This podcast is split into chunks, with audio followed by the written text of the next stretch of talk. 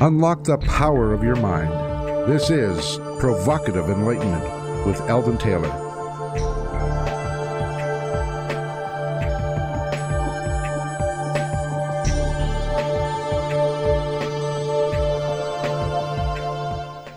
Welcome and thank you for joining us today. The next hour is devoted to learning something more. Not just about the world that we live in, but about how, what, and why we believe as we do. A time for the open-minded and a time for those willing to question what they think they know or what they may believe. Those willing to be uncertain for an hour. I'm Eldon Taylor, usually uncertain, and this is Provocative Enlightenment. All right, my partner Ravinder is here in the studio with me, so Rav, say hello to everyone. Share some special insight, you know, get us all enthused on these hot days. And please tell everyone how they can learn more about the show or even participate in your new private chat room. Well, hello, everyone. So glad that you could join us. Actually, you confused me this morning. Your front end piece, you dropped my shoes and ships and sealing wax. How dare you? You know, that's my smile for the day. Don't know, must be something wrong with my brain or something. I do hope everyone is enjoying this warmer weather. Um, right now we actually have a heat advisory, but I kind of like it, at least in, in the short time, um, because that means come evening after nine, ten o'clock, it is still gorgeously warm out there. And after having been brought up in England, that is pretty magical. There's something romantic about hot evenings. So, um, yeah, we've had lots of requests for um, to get our chat room back up, and I haven't found a chat room that I particularly like. So what I did is I created a very, very private WhatsApp group. So if you would like to chat with other people online during the show or chat with me a little bit too, um, and you have WhatsApp, then drop us an email. Um, you can send that email to inner talk at inner talk dot com. Um, or check out the website, Provocative Enlightenment. There's contact information there. But if you send me your details, your phone number or your email address, whatever you prefer to use on WhatsApp, um, then I can get you added into the group, and then we can chat away there too. Um, also, for any other information that gets shared during the show, you know, if the guest provides, you know, a book detail, Amazon links, additional materials, like the guests often do, we will um, also post those on Facebook. So we have a special Facebook page. That's uh, just search for Provocative Enlightenment Radio and you'll find us. So whatever you do, you can find us, you know, through your preferred channels. All right. In today's spotlight, I would like to address the notion often referred to as sins of the father. The Bible informs us, according to Exodus twenty and five, you shall not bow down to them or serve them, for I, the Lord your God, am a jealous God, visiting the iniquity of the fathers on the children to the third and fourth generation of those who hate me. However, later in the Bible, we find many verses such as this one from Deuteronomy twenty-four and sixteen. Fathers shall not be put to death because of their children, nor shall children be put to death because of their fathers. Each one shall be put to death for his own sin. So what is the story here? Are we to think that only those who hate God are to be visited by the sins of their father? What does science have to say about all this, and why is it relevant? Epigenetic research informs us that experience is passed down to our offspring. For example, where one's ancestors lived or how much they valued education can clearly have effects that pass down through the generations. But what about the legacy of their health, whether they smoked, endured famine, or fought in a war? Biologists first observed this transgenerational epigenetic inheritance in plants. Tomatoes, for example, pass along chemical markings that control an important ripening gene. But for over the past few years, evidence has been accumulating that the phenomenon occurs in rodents and humans as well. The subject remains controversial in part because it harkens back to the discredited or formerly discredited theories of Jean-Baptiste Lamarck, a nineteenth century French biologist who proposed that organisms pass down acquired traits to future generations. Now, I'm sure you're a biologist, Ravinder, and you were taught Lamarck was out to lunch. Too many modern biologists, that's a scary-sounding proposition, says Oliver Rando, a molecular biologist at the University of Massachusetts Medical School in Worcester, whose work suggests that such inheritance does indeed happen in animals. If it is true, he says, quote, "Why hasn't this been obvious to all the brilliant researchers in the past hundred years of genetics?" Close quote. According to research carried out at R M I T University, dad's diet before they conceive could be genetically passed on to the next generation, with a subsequent impact on those children's mental health. Many scientists argue that criminality is largely inherited. Indeed, after examining the D N A profiles of almost one thousand criminals, two particular genes were found to be associated with violent but not nonviolent behaviors. Like many issues of this nature, scientists are quick to balk at the idea, it's in our genes. Genetics made me do it. The subject is somewhat like the free will argument, for where most scientists today believe, as Frans de Waal put it when speaking to me about free will, it's a grand illusion. The problem is that when we discuss things like genetics and free will in this context, it provides a defense for bad behavior, and no one really wants to go there. The ideas of original sin, something Lamarck argued is present in our genes, together with the behavior, environment, and even memories or memes, in the words of Doctor Richard Dawkins, of the parent, are gaining momentum today. So what if our genetic makeup predisposes us in certain ways? Does that necessarily mean that our genes have absolute control? Identical twin research has led to some remarkable discoveries. Take Jim Lewis and Jim Springer, who were raised apart from the age of four weeks. When the twins were finally reunited at the age of thirty-nine in nineteen seventy-nine, they discovered they both suffered from tension headaches, were prone to nail biting, smoked Salem cigarettes, drove the same type of car, and even vacationed at the same beach in Florida. Interestingly, this pair of twins is not unique. Study after study of identical twins reared apart has revealed substantially the same genetic influence. Despite this, twin research also shows a good deal of variance.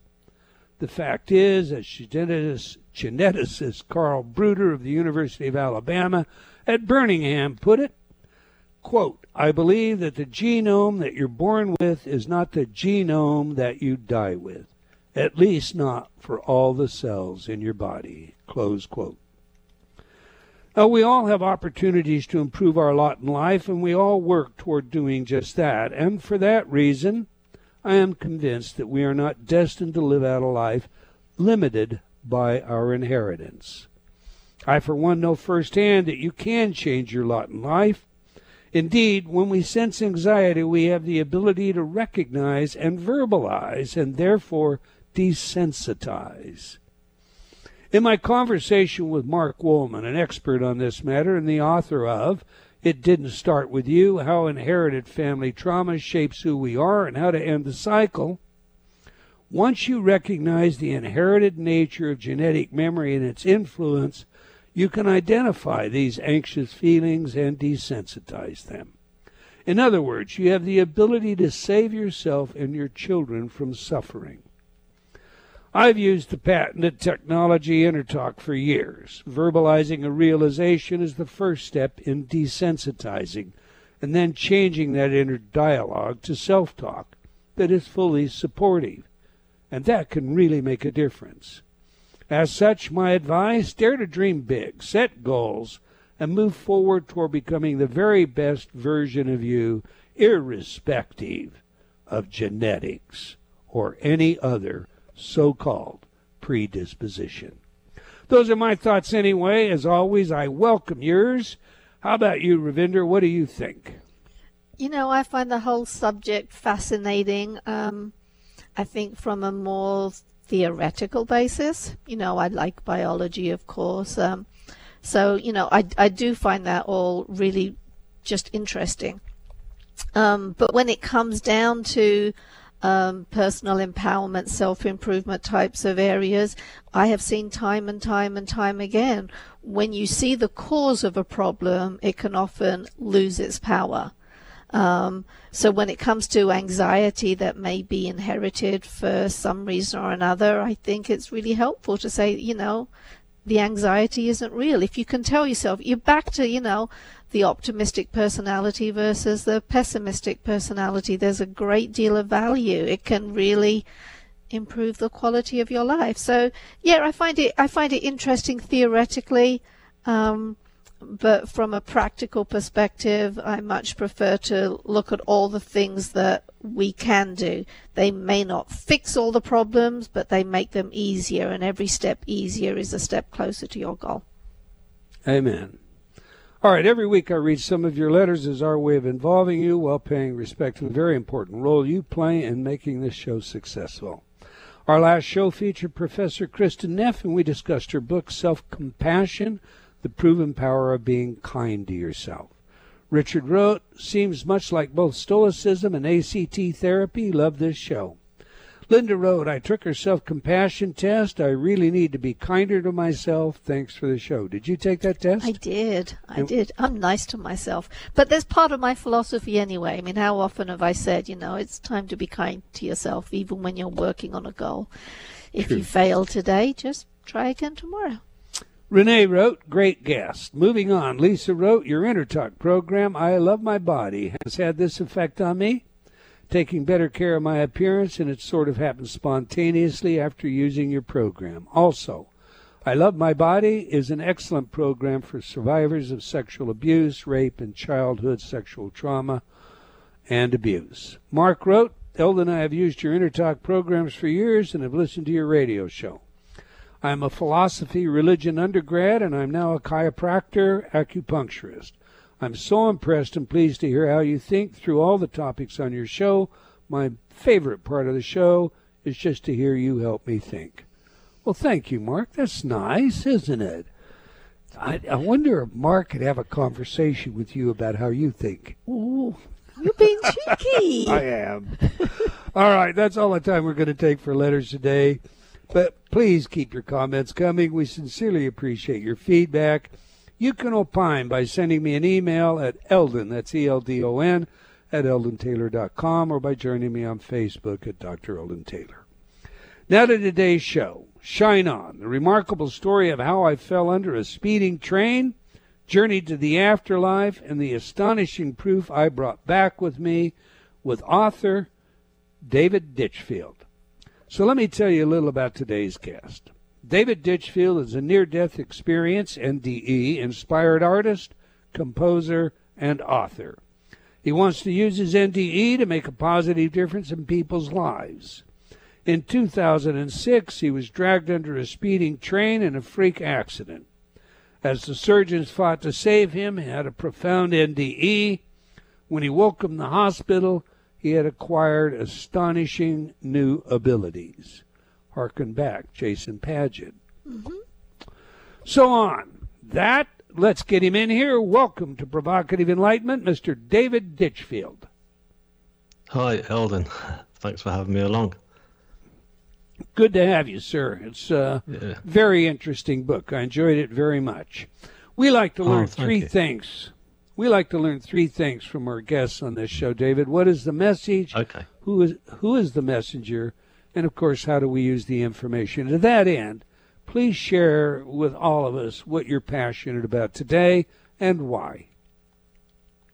Sure. Well, um, that was great, by the way. Interesting listening to what you were talking about earlier, um, because it's...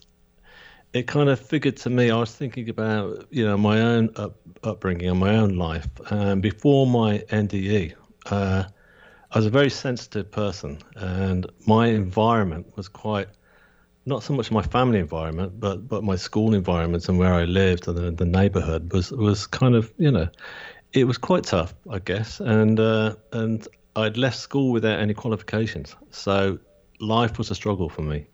So um, it was interesting that I was not, I was going down the wrong road, if you like, in my life. And when I had a near-death experience, uh, what I experienced on the other side and in that experience was uh, ultimate unconditional love. And I learned to love myself for the very first time. And I'd, I'd never known how to do that before. And that was a big turnaround for me, because it helped me guide me through my life and turn it round and, and discover whole new abilities, as you talked about earlier in my introduction. So, um, so yeah, that's that's pretty much uh, where I see that, you know, that where it all comes from. It, that's it stems from self-love. I think self-love is a re- real biggie. From the other side perspective, David, how much of who we are do you think is a matter of genetic and enculturated predisposition? And if, indeed, uh, that's true, how much of our behavior do you think we're actually responsible for and or judged by, uh, either by ourselves or some, you know, greater judger? Yeah, sure. Um, well, actually, I think that genetics are, are very strong. I really do. Um, I, I, I had a good experience with that. I remember I was, I was having a relationship with a girl when I was younger, and uh, she'd been adopted from birth. And I remember meeting her parents, and, and we didn't hit it off that well at the time. And some years later, I met her her real mother, you know, um, and this she, she'd gone to meet her. And, and when we all met up and we all went, went for, for a meal, and I suddenly connected with her her, her biological mother, in just as much as she did, you know. So so it was interesting. I thought, that's interesting, because I'm connecting with the, the girl that I love and her, and her biological mother, because there's um, that sort of, that, you know, that natural sort of um, flow is there, you know. So, so, so yeah, um, sorry, you were going to say something? No, I'm agreeing yeah. with you. No, Go no, on, I'll, I'll continue, yeah, yeah.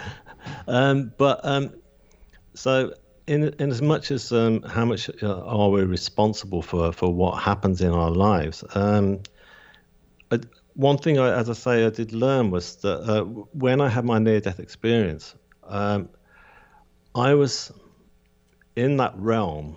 It wasn't just me that was there, uh, it, that had grown up throughout all those years. It was my pure soul in its purest form. And And I was there in the moment, and I'd forgotten all about the past, and all past mistakes had just dispersed from me. And therefore, all the moments of regret and, and uh, guilt and and all those things that I carried with me, all the negative issues, disappeared. And and I and I also didn't worry about the future either. So in saying that, I felt the most secure and the most confident that I'd ever felt in my whole life in that in that moment of time. Um, so it's interesting to say that if we could all have that, if we could all literally stop and and just forget about all past mistakes or all past issues, I should say, that had happened in our lives, then it would we'd have like a blank canvas basically in front of us that we could start from and start to reassess who we really are and take it from there without carrying any weight. Yeah, I have to admit, uh, David, there was a time in my life that I held a rather atheistic mindset. I, you know, like a, a lot of young people, uh, go to college, find themselves in the sciences, um, or the philosophies. You know, the next thing you know, maybe you're ascribing or subscribing, I should say, to what Sigmund Freud had to say is, you know, it's a sugar-coated neurotic crutch, religion, et cetera. And so, you know, I used to revel in my ability to confound religious people by illustrating, you know, the inconsistencies and lack of logic and so forth in religion. Now, my life changed due to a personal experience. Where were you spiritually, from a religious or spiritual perspective, prior to your N D E? I mean, were you a deeply spiritual person uh, before your train accident? No, No, I wasn't at all. Uh, it didn't really come into my life uh, at all. I'd, I'd say that my life before was was very linear, if you like. You know, I was just um, I was just living it by the day, and any any problems that came my way, I would look for the quick fix, that is, you know, sort of going to the nearest bar and having a drink and what have you, and I, and I wouldn't address what was going on in my life and all, all those issues. So, and I didn't actually stop and have any spiritual connection whatsoever. So all that came afterwards, and and it was just like yourself. It was it was a big turnaround. It was something big that obviously happened for me that was to change all that. And and now my faith is very, very apparent, and it's very much a part of my day-to-day living.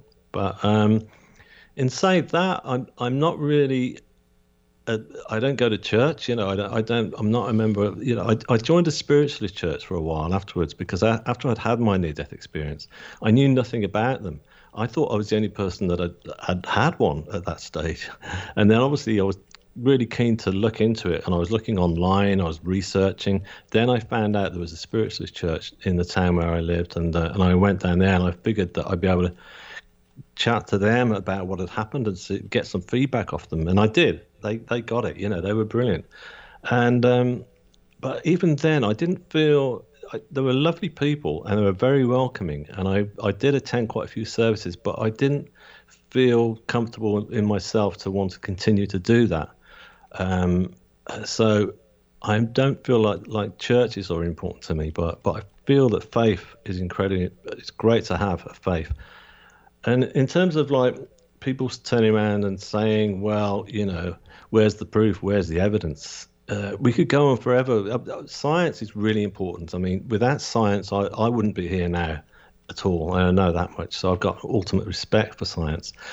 Um, but, you know, it's just like you know, people don't turn around and say, well, hang on a sec, where's the scientific formula for people falling in love? You know, we don't question it because we all hopefully experience it at least once or twice or more in our lifetimes, you know. But we don't question that. We don't turn around and say, well, where's the proof? Where's the evidence that we fall in love? You know, we just know it because we experience it. And that's the difference, I think. That's a wonderful answer. You know, there are a lot of people, David, um, in the spiritual area, uh, an area that'll, that gets generally painted, I think, with too broad a brush as new age. Um, and I don't see anything that's really new about it either. Most of it comes from Buddhism, Hinduism, Taoism, uh, Jainism, et cetera. Okay, but there is this idea that, you know, bad people, I'll put that in quotation marks, make an agreement on the other side to come here and be bad in order to teach us something, primarily perhaps forgiveness. In in your brief N D E, do you see or feel any traction to that idea? Um, no, I don't actually. I, I don't actually feel that. I do feel that, um, you know, ad, that adversity is is is thrown along our, into our pathway or what have you to help us sometimes stop and go deeper into ourselves, um, because that does have to happen. You know, it's uh, you know, I mean, it's going on worldwide at the moment. You know, um, you know, the pandemic, that was just like yes. that was like a huge uh, piece of ad- adversity thrown at us, and and it did actually make us all have to stop and reevaluate how we were living our lives. You know, without you know going into that too much, but it's you know it's it's a good example. And but I don't.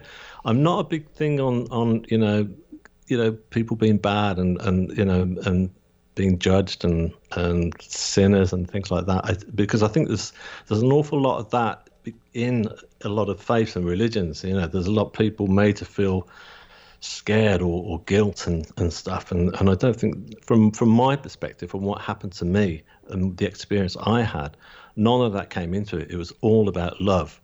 And that love was just so powerful that that was all I needed to know to turn my life around. You know, it wasn't a question of feeling good or bad. My personal experience says the same thing. I've resisted that notion for some time. Uh, one of the after effects frequently reported by N D E researchers Uh, reminds me a bit of a Dostoevsky story, uh, book actually, titled mm. The Idiot. Dostoevsky actually had his own N D E, and his fictional book draws on his personal experience to weave a tale of a man who cares little for anything other than the beauty and joy of life and unconditional love. He just doesn't get, you know, fussed about anything. As such, as the story goes, soon the townspeople see him as an idiot. His book begs, I think, an important question. What would it be like to go through one's whole life in a pure state of gratitude and generosity? My question to you, David, how do those who knew you before your accident see you today? Right. Um, well... Everybody who knew me before my accident, yeah, um, has seen a, a, a huge change right from the off. Uh, my family were the first, and my close friends, because they would come and see me in hospital. And uh, interestingly, everyone would come in and see me, and I, I was in a bad way physically because I'd been under a train. And so most people were expecting the worst, but everyone was going, wow, you're, you're just like glowing. You're just like, they were using words like animated, you know, you've just kind of got this light coming from you. You're just so positive. And so everybody saw this kind of inner peace and positiveness that was coming from me. And that, and that's continued on um, since then. And, and also they've seen this kind of absolute uh, growing wave from within myself of, of creativity, which is which has kept growing, and and uh, this connection and this this kind of like uh, need to be able to sort of get my message across to other people, uh, um, what happened, and and to be able to tell my story. And they hadn't seen that within me before. They'd seen none of that at all. So yeah. That's wonderful. It beats my own yeah. experience. My mother said to me a couple of three days later, "Are you a walk-in?" Another story. We've got a break, David. We're speaking okay. with Mister David Ditchfield about his life and book, Shine On, the remarkable story of how I fell under a speeding train, journeyed to the afterlife, and the astonishing proof I bought back with me. We're going to get into that proof. We're going to get into the details of that after the break. You can learn more about our guest and his book by visiting Shine On The Story, as one word, shine on the story dot com. Okay, do please stay tuned. We'll be right back. You're listening to Provocative Enlightenment with Eldon Taylor. Many dogs and cats spend endless days indoors staring at the wall, living for the moment when you will come home and tell them you love them, take them out, and make a fuss over them. Dogs and cats need physical exercise and mental stimulation, things to do and think about in order to be healthy and happy. Please set time aside for them and give them a real life and real love. For more information, please contact People for the Ethical Treatment of Animals at seven five seven, six two two, PETA. Or helping animals dot com. That's helping animals dot com. Change has never been easier. Whether you wish to lose weight, stop smoking, build better relationships, become creative, enjoy ultra prosperity, or simply relax and promote self-healing, InnerTalk has been repeatedly demonstrated effective in the most rigorous of scientific studies. Our customers love InnerTalk. Sean wrote, "I have struggled with bulimia for over thirty years and have never been able to lose weight without restoring to it until I used InnerTalk." Vicky wrote, "My hubby has been using the Stop Snoring C D and already his dangerous and raucous snoring levels have stopped." Celeste wrote, "I recently graduated from Taft Law School with honors. I'm writing to tell you how much your InnerTalk C D, Excel in Exams, has helped me. With over three hundred titles to choose from, there is something for everyone. Check it out today by going to inner talk dot com.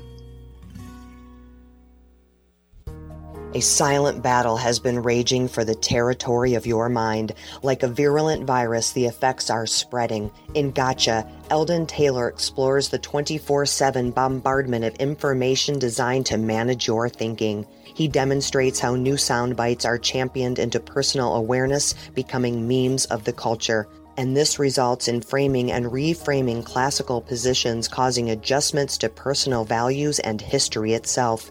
Your every decision process is being managed and manipulated. Gotcha exposes the arrival of the Orwellian age in full-blown technicolor.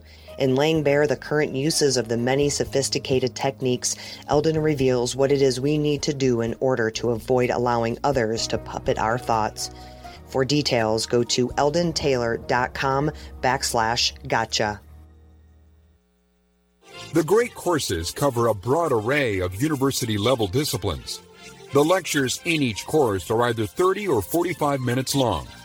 By listening for less than an hour a day, you can finish even the longest course in just weeks.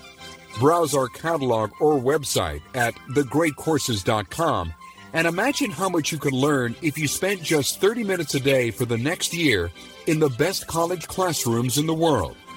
The lecturers are university professors carefully selected by the Great Courses and its customers for intellectual distinction and teaching excellence.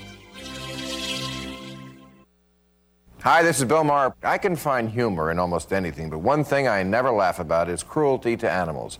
If you don't get the joke either, write People for the Ethical Treatment of Animals, five oh one Front Street, Norfolk, Virginia, two three five one zero. New scientific research has repeatedly demonstrated that the power of your mind can do wonderful things if you believe in yourself. Indeed, it can literally change the brain, increasing cognitive abilities, rewiring connections, and even adding gray matter. And all you have to do is invest a little time in tuning your mind. The perfect toolkit for just that is the patented and proven effective InnerTalk technology. InnerTalk changes the way you talk to yourself, and that changes everything. For when you truly believe in yourself and your own abilities, magic happens. InnerTalk has over three hundred programs to choose from, ranging from health and wellness to prosperity and success, from accelerated learning to relationships, from habits and addictions to spirituality. Remove the doubt and fear now. Go to inner talk dot com today. Hi, I'm Peter Singer. Many people would like to help those in great need in developing countries, but they don't really know whether a donation will do good. They wonder if the money will get to the people who need it. Now you can find the best organizations by going to w w w dot the life you can save dot org and clicking on Where to Donate. The Life You Can Save doesn't take any money from the organizations it recommends. It's simply trying to do the best it can. Thank you.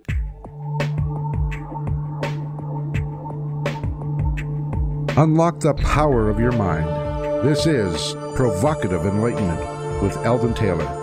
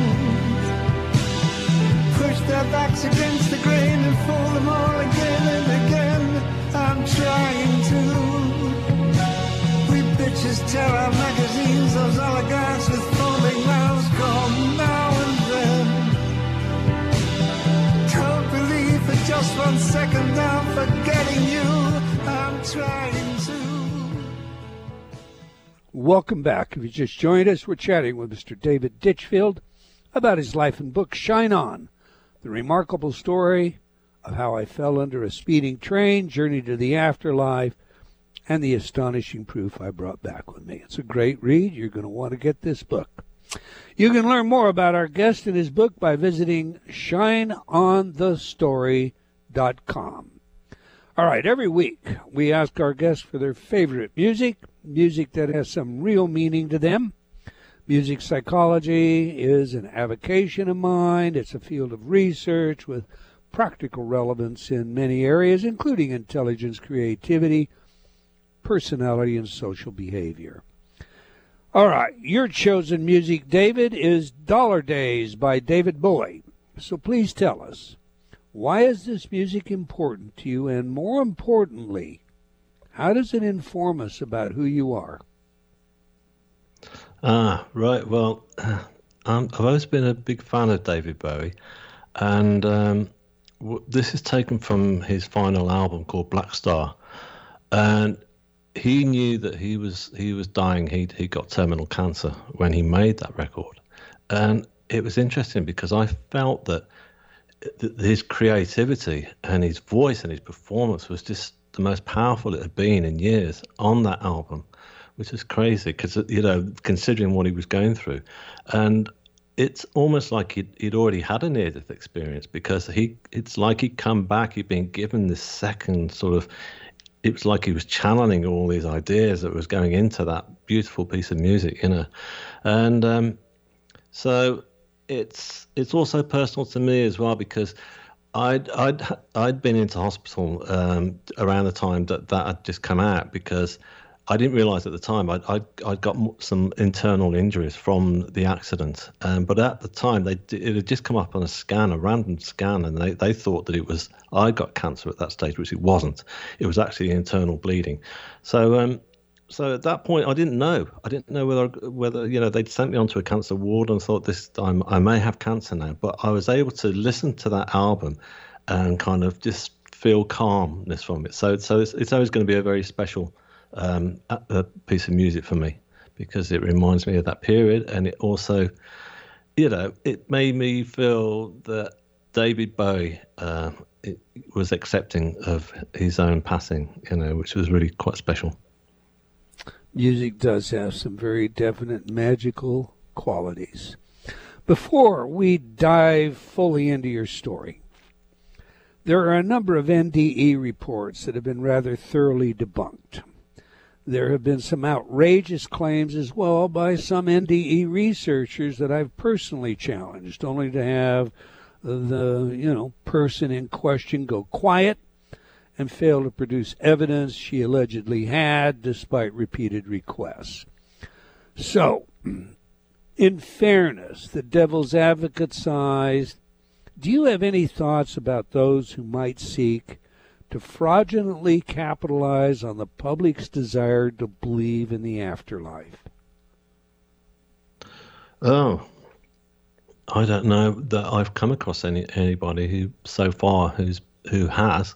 Uh, because for this for this past eighteen months or so, I've been talking to quite a lot of mainly U S people who've had near-death experiences. And we often come off air and we just sat chatting for ages about and um, swapping notes saying, yeah, did you feel that in the hospital afterwards? Yes, I did, you know. And there's this, this common, very, you know, and not only that, we've all got this kind of very strong feeling and urge right from the off that we that we want to continue with our work to sort of share as much as we can with others about what, what had happened in the afterlife. And for me personally, I mean, it's not like, yeah, I know I've got a book coming out, but it's it's it's not like a the same kind of end gaining kind of issue of like, I want to sell millions, you know, it's, I want millions of people to be able to hear my story because I want people to, it to be come out into the world, into the world, the world a bit more than what it is because my take on it is this, and that is that we're all going to die. We that we all know that, but basically, in, in Western civilization, we just don't discuss it. I'm not saying we should talk about it every day over our breakfast coffee, but I think we should at least address it. So I think with near-death experiences, at least people who've had them, we should, you know, listen to people who've had near-death experiences and let them talk about it because it's it's worth hearing. You know, because it's worth hearing from my point of view. I've spoken to people who are who are losing loved ones uh, or who have lost loved ones or are actually at the end of their lives and uh, and for them it's been a comfort for me to talk to them and that's that's great for me. That's better than any sort of um, any money anything that money could buy, you know. So that's what it's all about It really is. So if there's people out there trying to extort, then that's, you know, that's that's that's a, that's that's an empty sort of road that they're they're going down. So yeah. All right. Good answer, David. Let's Thank do you. this. Our audience wants to know what happened that day at the rail station in Cambridgeshire, U K. Share your sure. story, please. Sure. Okay. Well, I was I was seeing off a friend at the station at the time, and I helped her on onto the carriage with, with her baggage and stuff, and gave her a hug and a kiss goodbye. And I heard the emergency buzzers go for the closing doors. So as I stepped back, uh, my coat got trapped, and uh, I couldn't pull it free. It was wedged right in there. And there was no guard around on the station that day. There was nobody that, who could do anything about it. And I just heard the engines revving up, and then I looked into my friend's eyes, and I just saw the look of horror in her face, you know, and I thought, this is it. I'm going to die. Uh, I got dragged along the platform, and the train pulled out at terrific speed, and I it was quite a long platform, and then I eventually got sucked between the, the edge of the platform and then the train itself, and I, I got pulled under. I got pulled under the wheels, and I was just, I was basically, it was like being pulled into a very dark, um, violent machine and being thrown around uh, from pillar to post. And I was conscious throughout the whole ordeal, so it was incredibly terrifying. And then I suddenly found myself laid in between the tracks, and the train was continuing to go on. It was a long train, and eventually it passed on. And then I just lay there, and I thought, wow, I'm alive. I can't believe it, you know. So, um, yeah. Um, so basically what happened then was the emergency services arrived very quick, and they somehow got me off that track onto the platform and then into an ambulance. And then uh, I arrived in the emergency department uh, at the Cambridge Hospital, and there was a whole team of medics all waiting for me in a big semicircle, you know. And as I arrived, there was a lot of frantic sort of um, stuff going on, you know. It was very, it was quite sort of uh, high tension, you know. I could hear all these this science going over my head, and I was thinking, what are they saying? I knew they were trying to save me, so. You know, it was it was very frightening, um, and my family had arrived pretty much um, c- quite quick. You know, they they'd arrived at, and they were at my side, and of course they were all very distraught. And there you go, you see me talking about my past life and my feelings of guilt and anxiety and stuff. And I remember turning around to my mother. I was going, "Mom, I'm so sorry. It's always me bringing the drama into this family," you know. Which is mad, you know. I'd just been under a train, and it wasn't my fault either. And so, of course, you know, she's there in tears, putting her hand over my face and over my over my mouth, sorry, and saying, "Don't, don't, don't," you know, just relax and stuff. So, so yeah.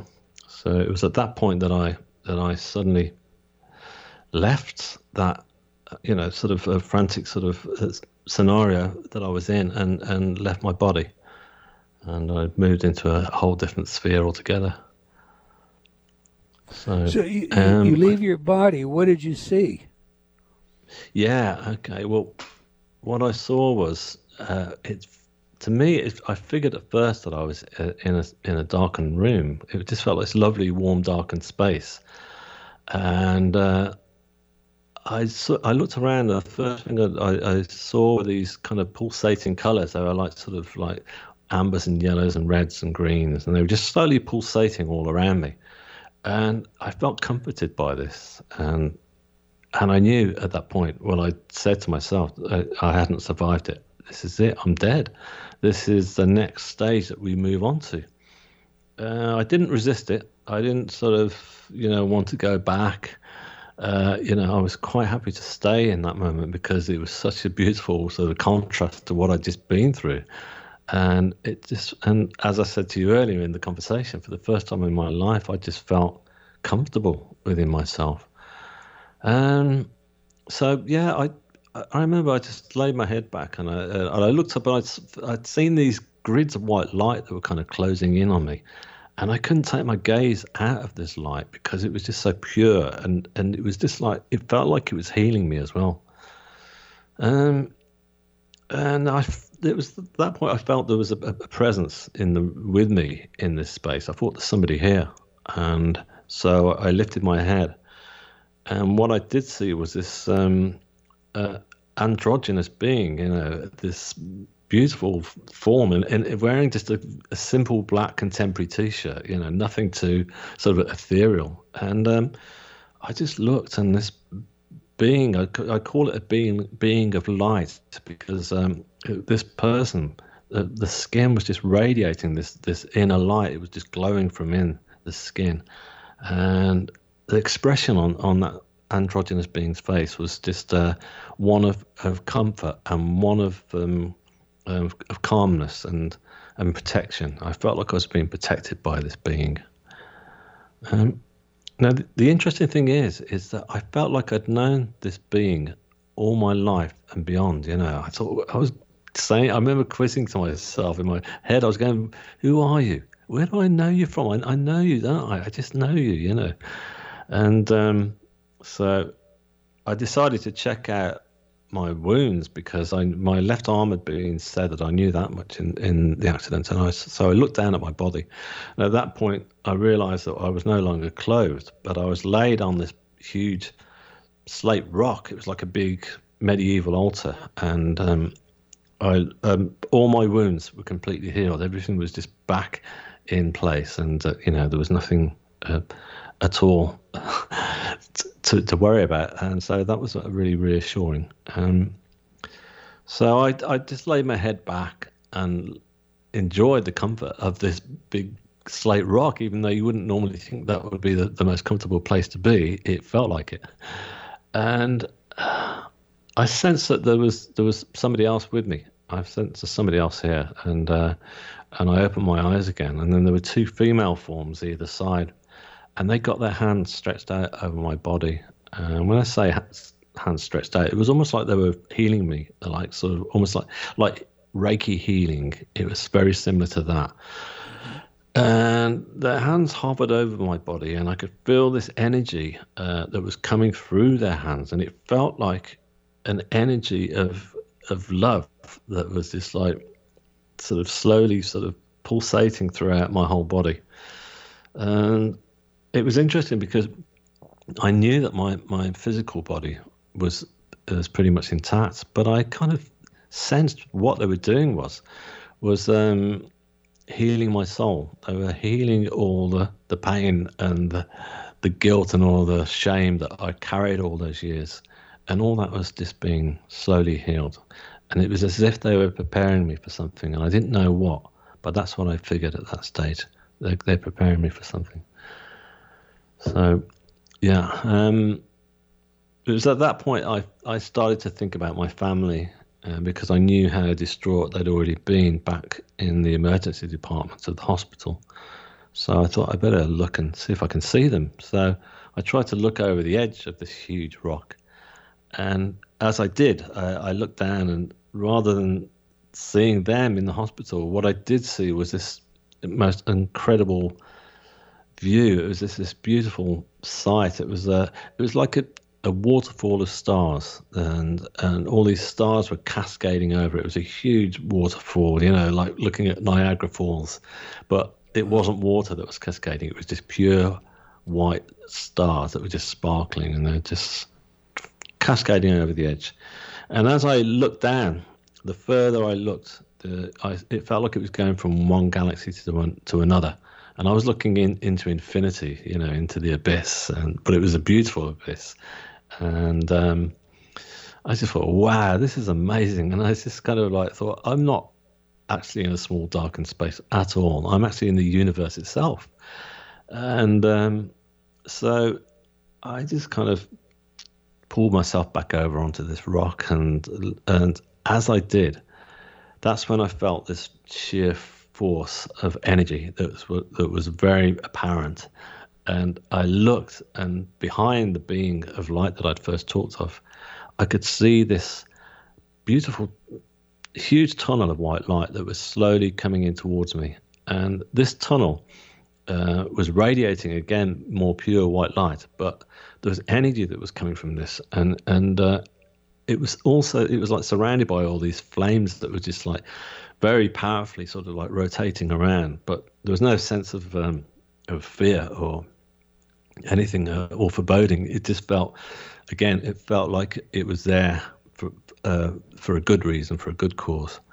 Uh, and I just knew, in fact, straight away that this was the source of all creation. You know, this was God.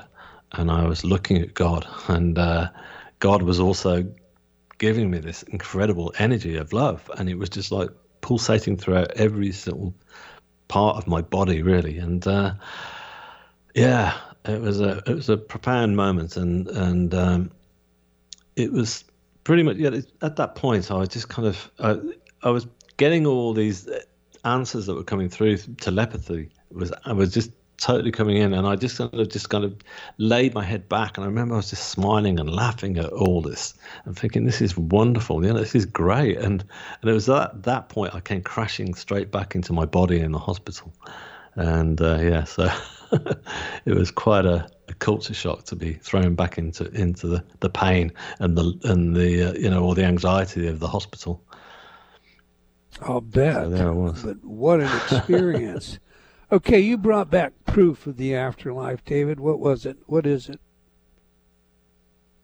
Well, what I brought back from me from that was, when I say I brought back proof, was I I came back and I read I, straight away I wanted to to sort of um, record what I'd seen. As I said earlier, I thought I was the only person to have had an N D E, so I thought, I've got to record this. So I thought, I'm going to do a painting. I'd never done anything like that before in my life, so I'd come back with new abilities, and I was able to start painting large canvases like I'd never done before in my life, you know. But not only that, I went on to to start writing music for orchestra, to sell out concerts without, without any formal classical training. So basically, you know, the more I was creating, the more I was still learning. There was telepathy coming through and telling me basically that, as I said earlier in the show, that, that um, the... unconditional love that I received on the other side is basically as, as was continuing throughout my life now, you know, and and that that love is the answer. Basically, it's it's um you know, once we once we find that love in, within ourselves, and we we can all do it. It doesn't matter where you are, you know. It's uh, it's um it, then you can get in touch with your authentic self, and once you get in touch with your authentic self, then your life will, will will change. I believe you me. You know, it will. Uh, you know, it's it's hard to explain, but uh, synchronicity will start to happen in your life. You know, I hate to say things like doors will open for you, but they will. You know, it's you know it's it it's it's it's a complete contrast to where I was at before, where I was totally trying to knock on people's doors all the time to say, let me in, I want success, you know, and that was never going to happen. But but now it's it seems that that is the answer.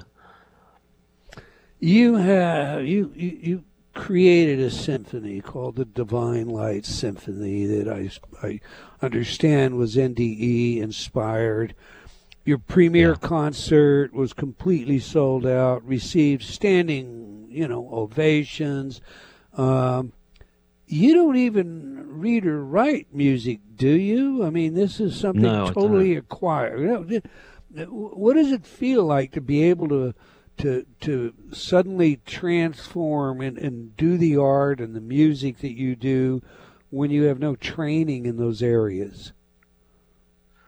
It's basically, it's, well, it feels great because it, it means that I'm constantly expressing exactly what happened to me in the afterlife through different mediums. But it's, I would describe it as my life is more three-dimensional now.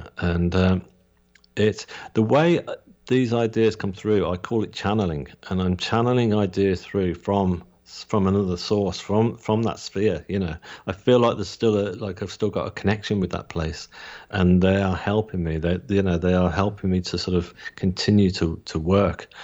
And um It's it's like something, you know, it first started, the very first painting that I did, you know, I remember when I started doing it, I was apprehensive at first. I thought, how can I pull this off? But once I started painting, I'd finish each day and I go, wow, this that's not me. I can't have created that. I'm not just started this painting, and I, I would sit back and I'd look up and just, I knew straight away I was being helped, and I'd say thank you to my guides and thank you to the universe for, for you know, giving me this um, this crash course in painting or, or writing classical music. And um, you know, it's it's uh, it's a great feeling. You know, it's. It's, it's, it's, I would it's imagine wonderful. It's somewhat humbling, too. I, I, I'm aware that it devil's is. advocates might say, you know, it's acquired savant syndrome. You know, you took a blow, and and that's, you know, we have the acquired savants who get hit on the head, and they wake up in the hospital, and suddenly they're fractal mathematicians. But the rest of your story, I think, you know, colorizes this in such a way that I'm impressed. I've enjoyed our conversation very much, David, and I want to thank you, oh, thank you. for sharing your experiences with us. I want everybody Thanks. out there to go get the book, Shine On, by Mister David Ditchfield. It is a great read. You just heard the tip of the iceberg uh, in his story as he shared it with us. We've come to the end of another episode of Provocative Enlightenment. I want to thank all of you for joining us today. Do join us again, same time, same place. Until then, next time, wherever you are in the world, remember, believing in yourself always matters.